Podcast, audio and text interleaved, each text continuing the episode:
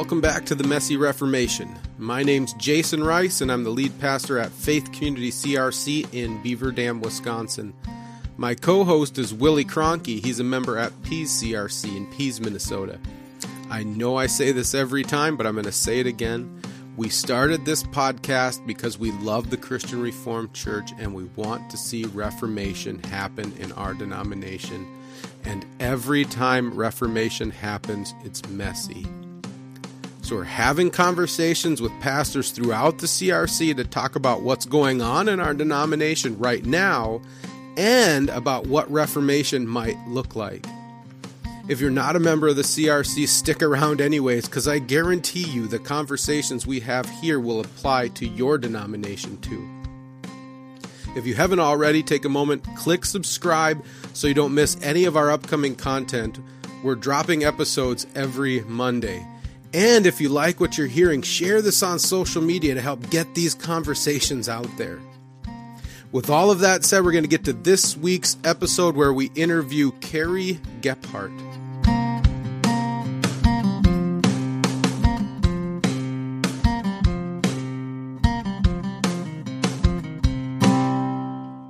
So, Willie, why don't you just start off by telling us a little bit about who you are, uh, where you're at, what church you're in. Uh, so uh, my name is Willie Gephart. Um, I am uh, an ordained minister of the Word in the Christian Reformed Church in North America. Um, I am the pastor at uh, Cottage Grove Christian Reformed Church in South Holland, Illinois. It's part of Classis Illiana. Um, and I did not grow up Christian Reformed or Reformed. So um, I usually say that I'm Christian Reformed because Cottage Grove is Christian Reform. And so that's how I became part of the Christian Reformed Church. I was pastoring a small independent uh, church in uh, Northwest Indiana and became convicted that the scriptures taught uh, Reformed theology, Reformed faith uh, and doctrine. And I felt convicted to go back to seminary. Um, I just had a Bible degree and a, a bachelor's Bible degree at that point. And I Googled, um, Reformed seminaries in Indiana, and Mid-America Reformed Seminary popped up. Um, and it was about an hour, hour and a half away from where I was pastoring. And my thought was, you know, hey, um, I'm going to go back to school and I'm, I'm hopefully going to take this church along this journey with me, and, and we'll reform and uh, maybe align with the denomination and later at some point. And uh, about a couple months later, they booted me. Yeah. So, um, hate it when that happens. Yeah. They, uh, uh, they said, you know, what, what is it that you believe? And I was like, well, you know, I'd like to sit down and just look at the Bible with you. And they're like, no, which one you tell us? Well, well, I'm a Calvinist. Uh, okay. Well, um, yeah, I don't think this is going to work out. So, um, it was a, a, a rough time, but I was already accepted to Mid-America at that point. And I was like, okay, well, I'm going to go to seminary. Um, but I want to know what I can do to, to continue being, being a part of ministry. Um, cause I didn't have any question about what was that my calling in life, or, you know, um, was that what I wanted to do? And that wasn't, I already, I was already doing that. So I wanted to keep doing it. I just didn't know, you know, how that was going to happen, or um, what God was going to provide for us in that time. And, uh, and how God was going to provide for my family too, like a job, something to, you know, to provide for my family. So, uh, the man who had connected me with the Mid-America Reformed Seminary also is the one who connected me with Cottage Grove. I had no idea what the Christian Reformed Church was. This is like two thousand sixteen. So no idea what the Christian Reformed Church was. I went to school. Uh, I, th- I went to seminary. There were U R C guys, there were P C A guys, there were O P C guys, and they're just throwing out these acronyms. Like, and I'm like, okay, what's the O P C? Like, what's the U R C? Like, what's this? What's the difference between the C R C and the U R C? Like, I have no idea. Okay, all I know is that God has just, you know, opened my eyes to the beauty of this, of His Word. And I'm seeing that there's these documents like the Belgic Confession of Faith and the Heidelberg Catechism, and that, that are just perfectly summarizing what the scriptures teach and are just wonderful. And I'm just soaking it all up, you know?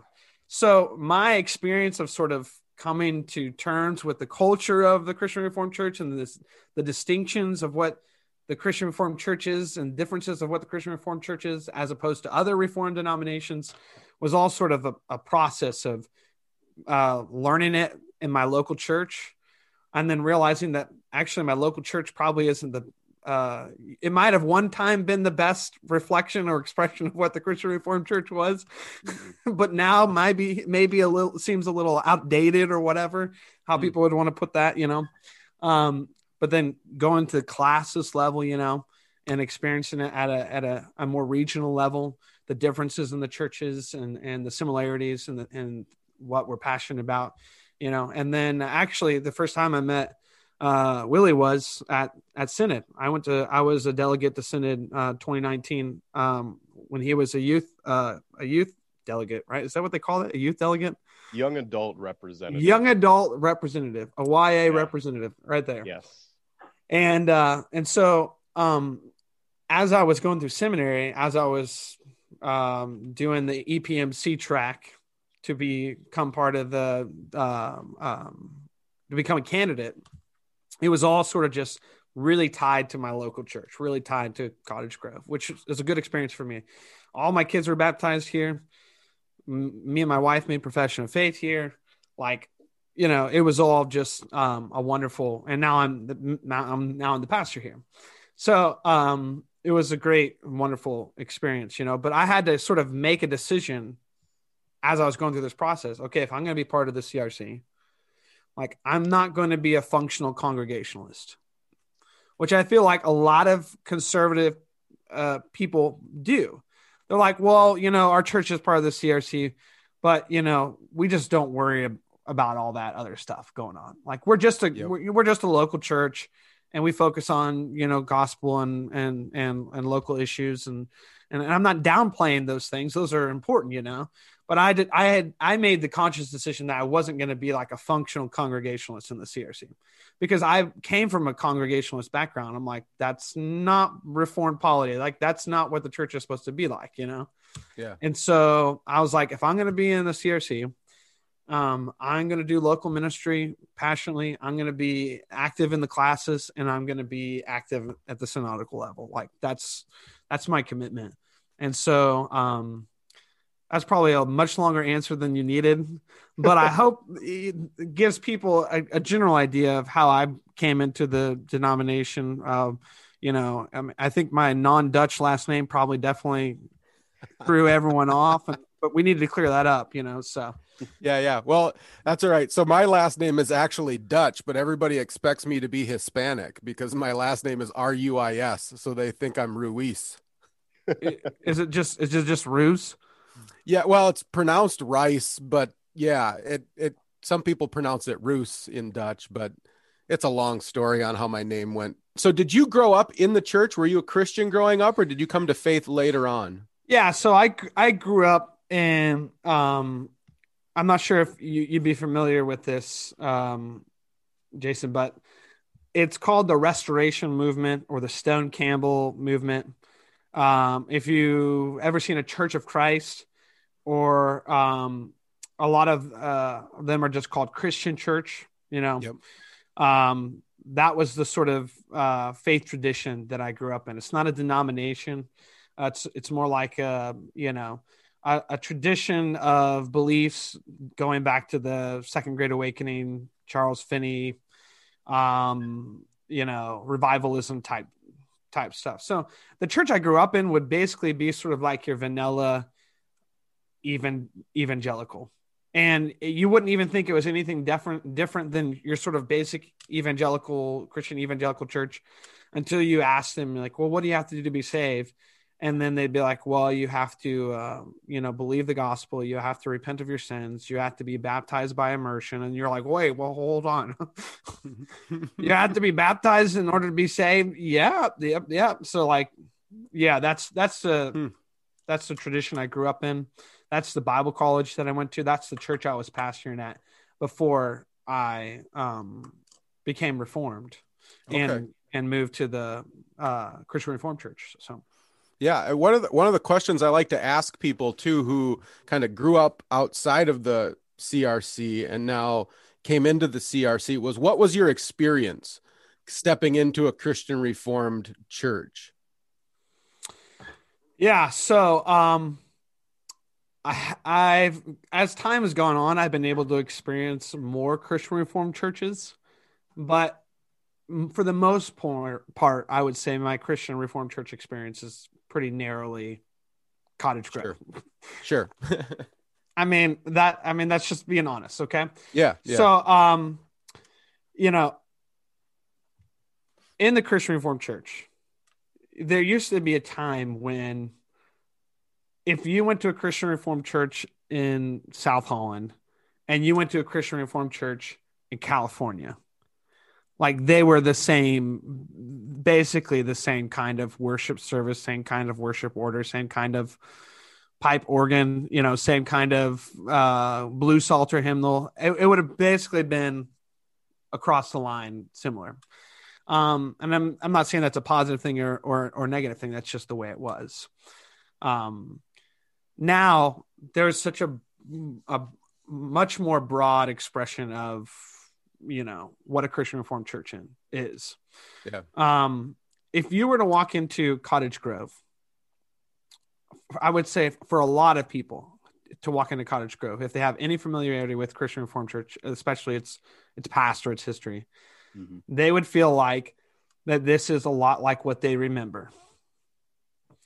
Um, the, the worship service to me was refreshing because, um, I could tell that it was, um, it was more, it was not just about manufacturing an experience, mm-hmm. you know, it was about getting us, um, to, to, to think about, to, uh, take in who God is, you know, and, um, how he's come near to us in Jesus Christ. And, um, And so the elements of worship and our tip and, and a typical Cottage Grove worship service are extreme. Were extremely refreshing to me because I grew up with the the bells and the whistles and the um, you know um, smoke machines and the all that kind of stuff, you know, and that was the kind of stuff that I was trying to implement in the church I was pastoring at before.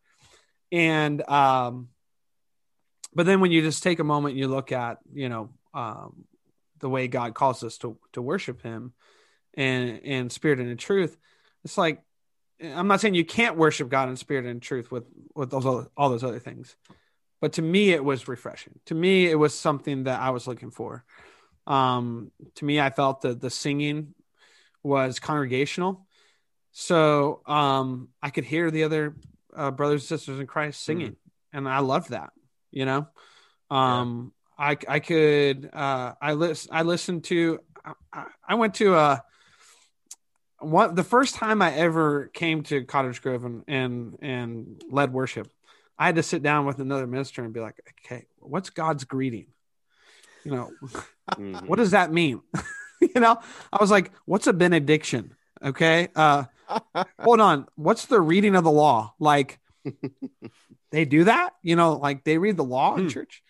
You know, uh, so I, I had no idea, you know, um, but, you know, as you study history, as you look at, you know, what Calvin did in Geneva, as you look at uh, the way that the reformers reformed worship, um, it's just it's, it's just historical, beautiful, historical, meaningful reformed worship. And Amen. To me, it's been refreshing. It's been refreshing to to my family. Um, and, and, you know, the thing I would say is, We're like we're like that. We're at Cottage Grove. We're like that, but we're still not uncomfortable with somebody doing a special song during an offertory or something yeah. like that. You know what I mean? Like that's yeah. we're not like rigid, rigid. Um, yeah.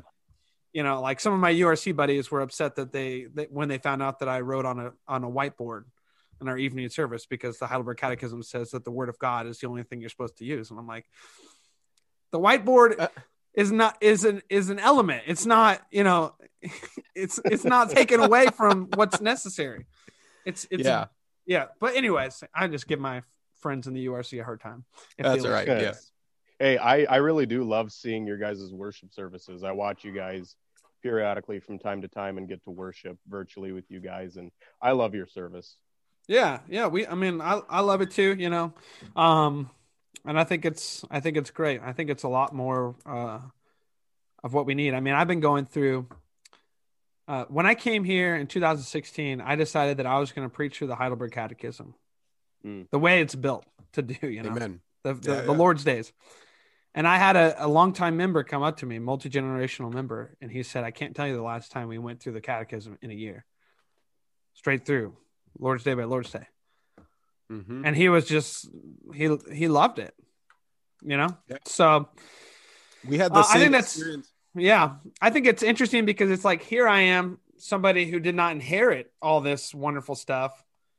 And I'm coming in here and I'm being like, do you guys see what you got? Mm-hmm. I mean, like, th- look what you have.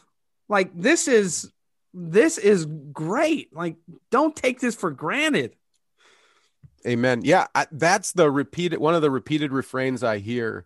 Um, one of the uh, kind of a funny story I always like to tell at, at my previous church, we had, um, there was a charismatic church in town, and uh, it, things went really poorly there, and it kind of blew up, and a bunch of their members came to our C R C church, which was kind of interesting. And so we had all these charismatic people in our church, and uh, our church went through a really tough struggle with a pastor, and it got really messy.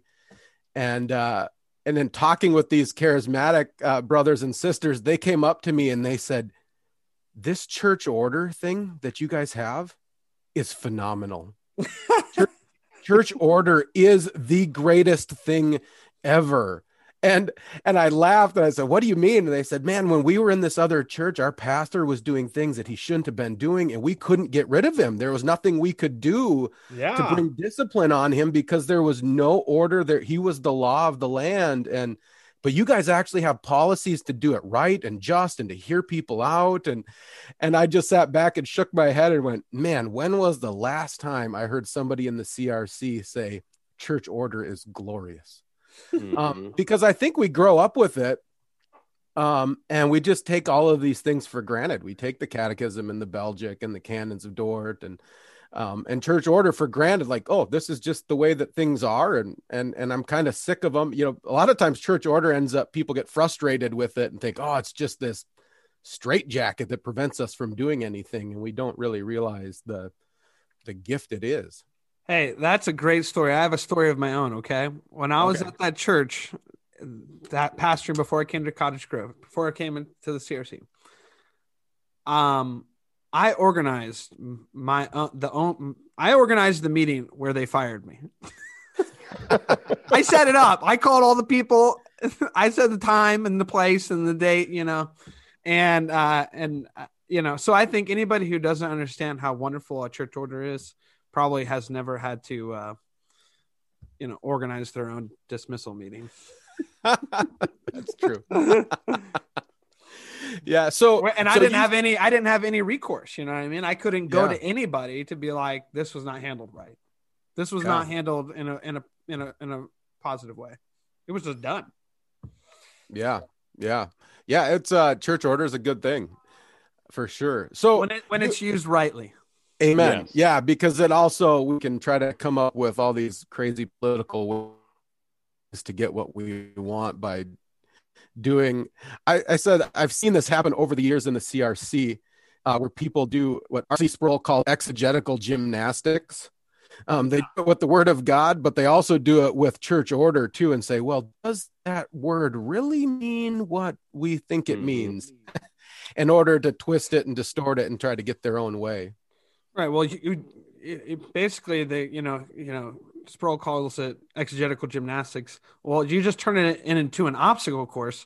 So that way you have to get through the church order before you can even start talking about what the Bible says. And you're like, yeah. I thought that the Bible was our supreme authority, but okay, you know, let, we'll play this game with you. Yeah, that's true too. Yeah. Yeah. And so it, it definitely is a gift, but um, well, Any that's what Satan does. Any, Satan any does, right? Abused, yep. Yeah, Satan takes all good gifts and turns them into uh, into something that's destructive by when we put too much emphasis on them. Mm-hmm. Yeah.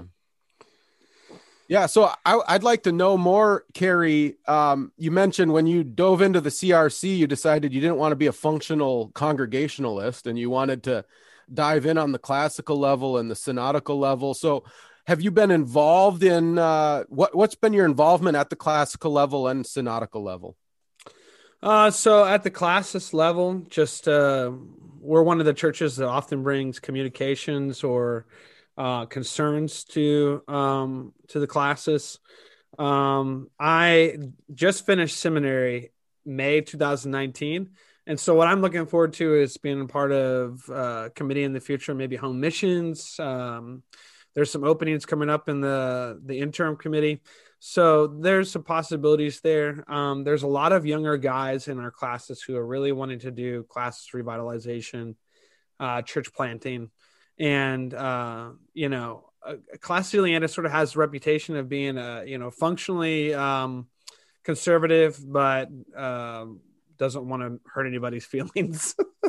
so, so uh, you know, there's a lot of us younger guys who are saying, no, actually, we want, we want to, you know, we want to be um, people who are, are standing for, for what we believe in, you know. I, I mean, a real good example of that is Classis Illiana is one of the few classes that still doesn't seat women delegates at classes. Mm. And, um, but a couple years back, um, another vote was taken to change that, to amend that. It needed a two thirds vote. And uh, the vote was fifty-fifty, split down the middle. So it didn't pass. But at the same meeting that we said, no, we don't want to seat women delegates at classes, we voted to send a woman deacon as a delegate to synod from huh. our classes. So how inconsistent is that? Because that doesn't... vote didn't need two thirds, huh? No. so no, we vote, don't want, huh? we don't want any, we don't want any women delegates to, to be seated at classes, but we do want a woman delegate to represent us at synod. And there's also a delegate, our delegate, and the Council of Delegates is a woman.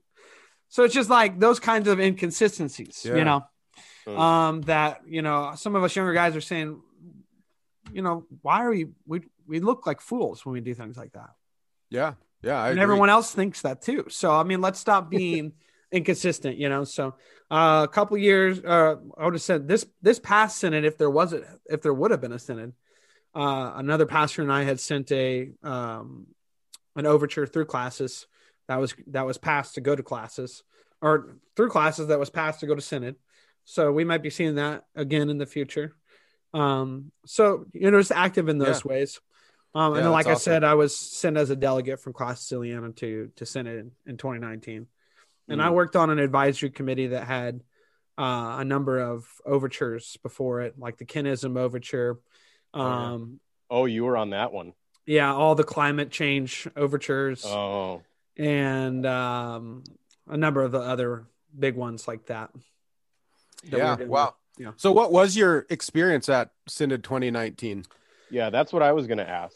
Yeah. So, um, my experience at Synod twenty nineteen was positive. You know, I basically had a lot of, um, I had a lot of, uh, fellow conservatives be like, oh, you know, your conscience is going to be pricked the whole time. You're going to be surrounded by a bunch of flaming liberals who, uh, you know, are just going to make you mad all the time. And I didn't go into it with that attitude. I was like, you know what, I'm going to go in here. I'm going to figure out what this is like. I'm going to sort of be a learner. I think everybody who goes on their first synod, like does a lot of that. Yeah. But if there's something that I'm, con- I, you know, I have strong convictions about, I'm going to speak my mind about it. You know, um, I was quoted in the banner for saying, why are we dropping the second service? You know, I was not mm-hmm. in favor of that. Um, I was like, you do know church order, you know, is something that we all agree to, you know? So if churches in our denomination aren't holding, aren't, aren't doing what our church order says, then what you're supposed to do is say to the churches, well, you need to start doing this, not change the church order. Yeah. Yeah. So, I mean, I know that church order can be flexible and we can make changes as we need to, but you know, um, I was not happy with that change. I'm hoping that maybe this synod, it doesn't get, it doesn't go through, or we come up with some other sort of amendment to that. Um, but it was, it was a positive experience for me. Um, I think a lot of times conservatives in uh, the Christian Reformed Church um, get a particular idea about uh, women office bearers, whether they be pastors or elders or deacons, that is a caricature. And um, I think that's unfortunate. You know, we may not agree uh, with uh, women in office, um, but that doesn't mean that we can't lock arms with uh, women in office on issues yeah. that we can agree on, that we think are, are important. And I and I was uh, um, happily surprised to find a number of people at Synod in that category. Yeah. Um, that, you know, were Christian sisters that uh, wanted to do right by our denomination, were gospel minded, and, and, um, you know, were, weren't happy with some of the, the, uh, the direction our denomination was taking. And one story to, to me about Synod twenty nineteen that really stood out was there was a task force that was put together to make Synod more effective. And some of that task force was making uh, suggestions, not suggestions, excuse me. Uh, they were saying uh, that uh, they they were proposing that it be required that classes send at least one person of color yeah. and one woman as delegates to Synod. So it was a requirement, not a suggestion or not a, you know, anything like that.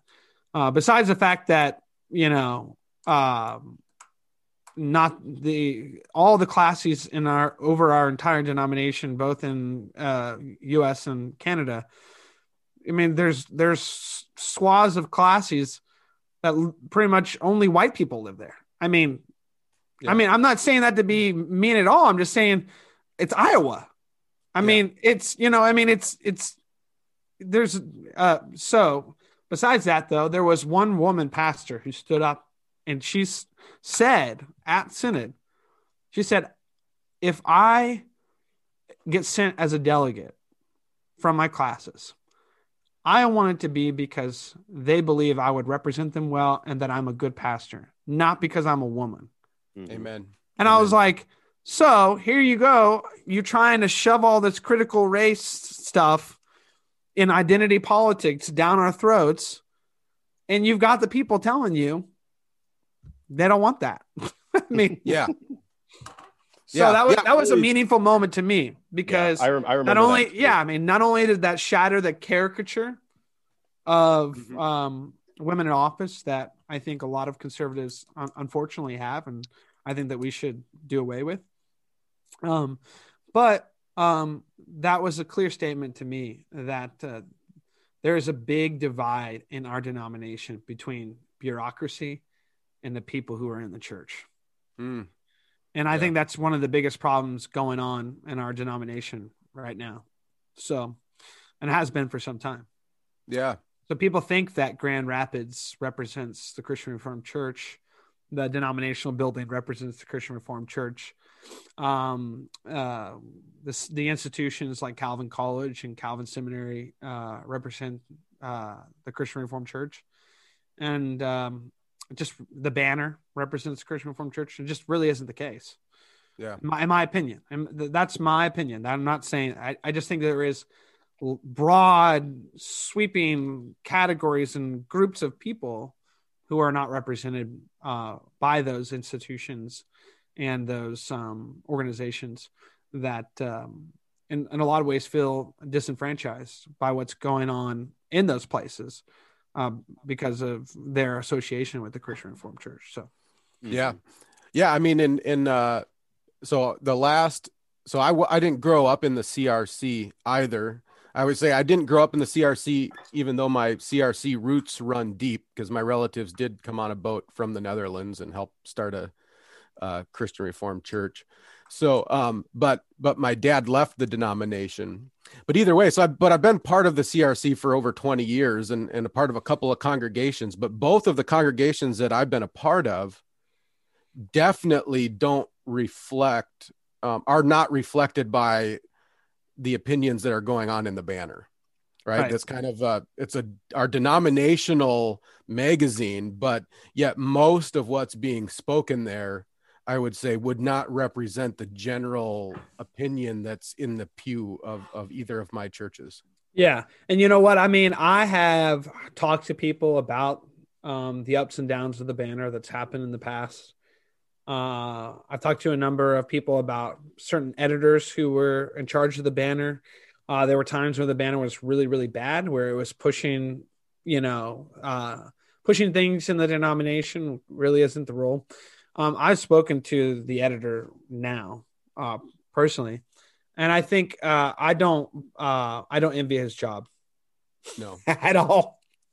Uh, I think it's really hard at this point to have any sort of denominational, um, you know, uh, magazine like that that's going to represent the the broad spectrum of, of, of C R C right now. And so it's like, yeah. sort of like, no matter what you put in there, somebody's going to somebody's going to send a letter to the editor that says, I can't believe you, you know, you did this. So, you know, I don't envy his job. Um, but at the same time, you know, uh, I think that, uh, yeah, I think there's a, I think there's, I think there's a, a, a push from the top down as far as the, uh, the bureaucracy of the denomination goes that um, I don't think really reflects um, much of what um, Christian Reformed Church people have in mind or are thinking about, or, you know, I don't even know if a lot of them would even have categories for some of the stuff that's, that's being, being pushed right now. So, yeah, but I'm glad yeah, you, we'll, I'm glad you didn't grow up in the Christian Reformed Church. That's what we, that's what the Christian Reformed Church needs. It needs some, some fresh blood. Some yeah. Yeah. Some yeah. Blood. I grew up. I no, didn't even no offense, up. Willie. Yeah. Sorry guys. yeah. Yeah. No, I didn't even grow up in the church. Yeah. I wasn't even a Christian until I was ten. And then we, I was, uh, I became a believer in a, an independent, uh, non-denominational Bible Baptist church, which all of those words put together sounds kind of ridiculous, but that's about the most accurate description I can give of that, that church. And then when I was fifteen, we moved to Minnesota, and then uh, my dad decided to, yeah, bring our family yeah. back to the Christian Reformed Church. So to come home. Yeah. Yeah. And I, but I still had the funny thing that I've said, I still had this experience of, so I, I went through high school in the Christian Reformed Church. Um, But it wasn't until I was in my early twenties when I actually understood what we believed. Right. Um, and, uh, and came to a love of our confessions and, and our doctrine. And it, um, I remember, uh, this moment where, uh, my wife and so my, I, I married my wife, and she actually grew up in the Catholic Church, which, uh, that was a, a struggle for a while there. I can and, imagine. Uh, yeah. Yeah. It wasn't, either way, it, it it's gone. It's worked out fairly well, but I don't recommend uh, starting off a marriage that way.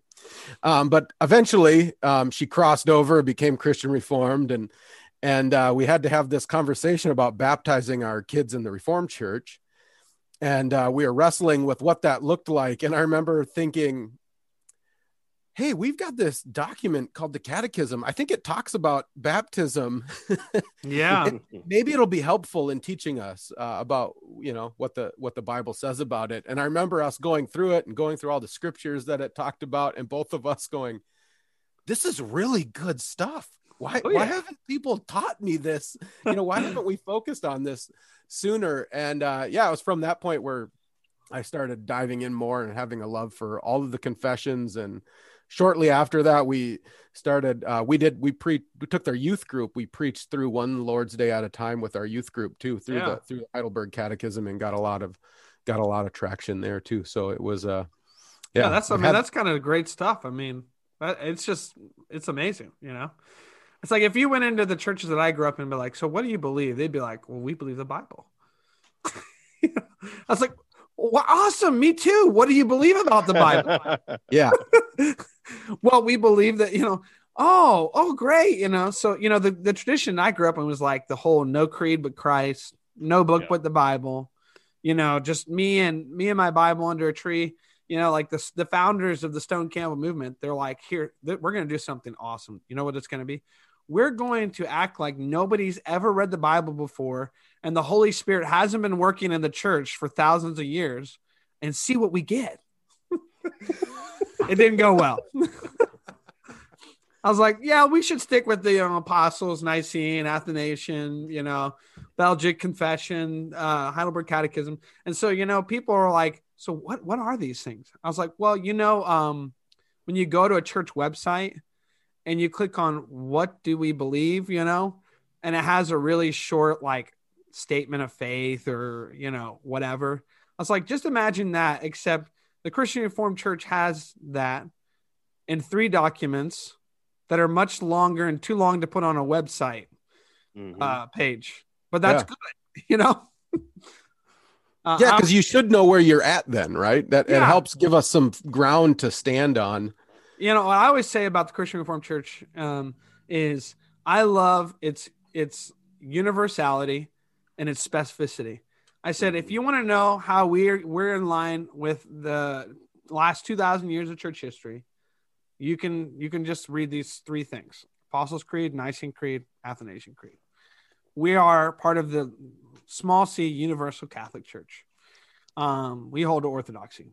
But if you want to know specifically what we believe, that may be in dif- a distinction or indifference from other Christian groups and organizations and churches and denominations, then you read the Belgic Confession, the Heidelberg Catechism, and the Canons of Dort. And, um, you know, I think that uh, I think that's a, a wonderful representation of, of, of, of doctrines. And, and the thing that I always tell people, I, I challenge people, I said, don't lose your universality, your brotherhood with other Christian believers outside of our denomination, because you've got your eyes off of the Apostles' Creed, Nicene Creed, Athanasian Creed, and you're too focused on these uh, specifics. You got to always hold those two things in tension.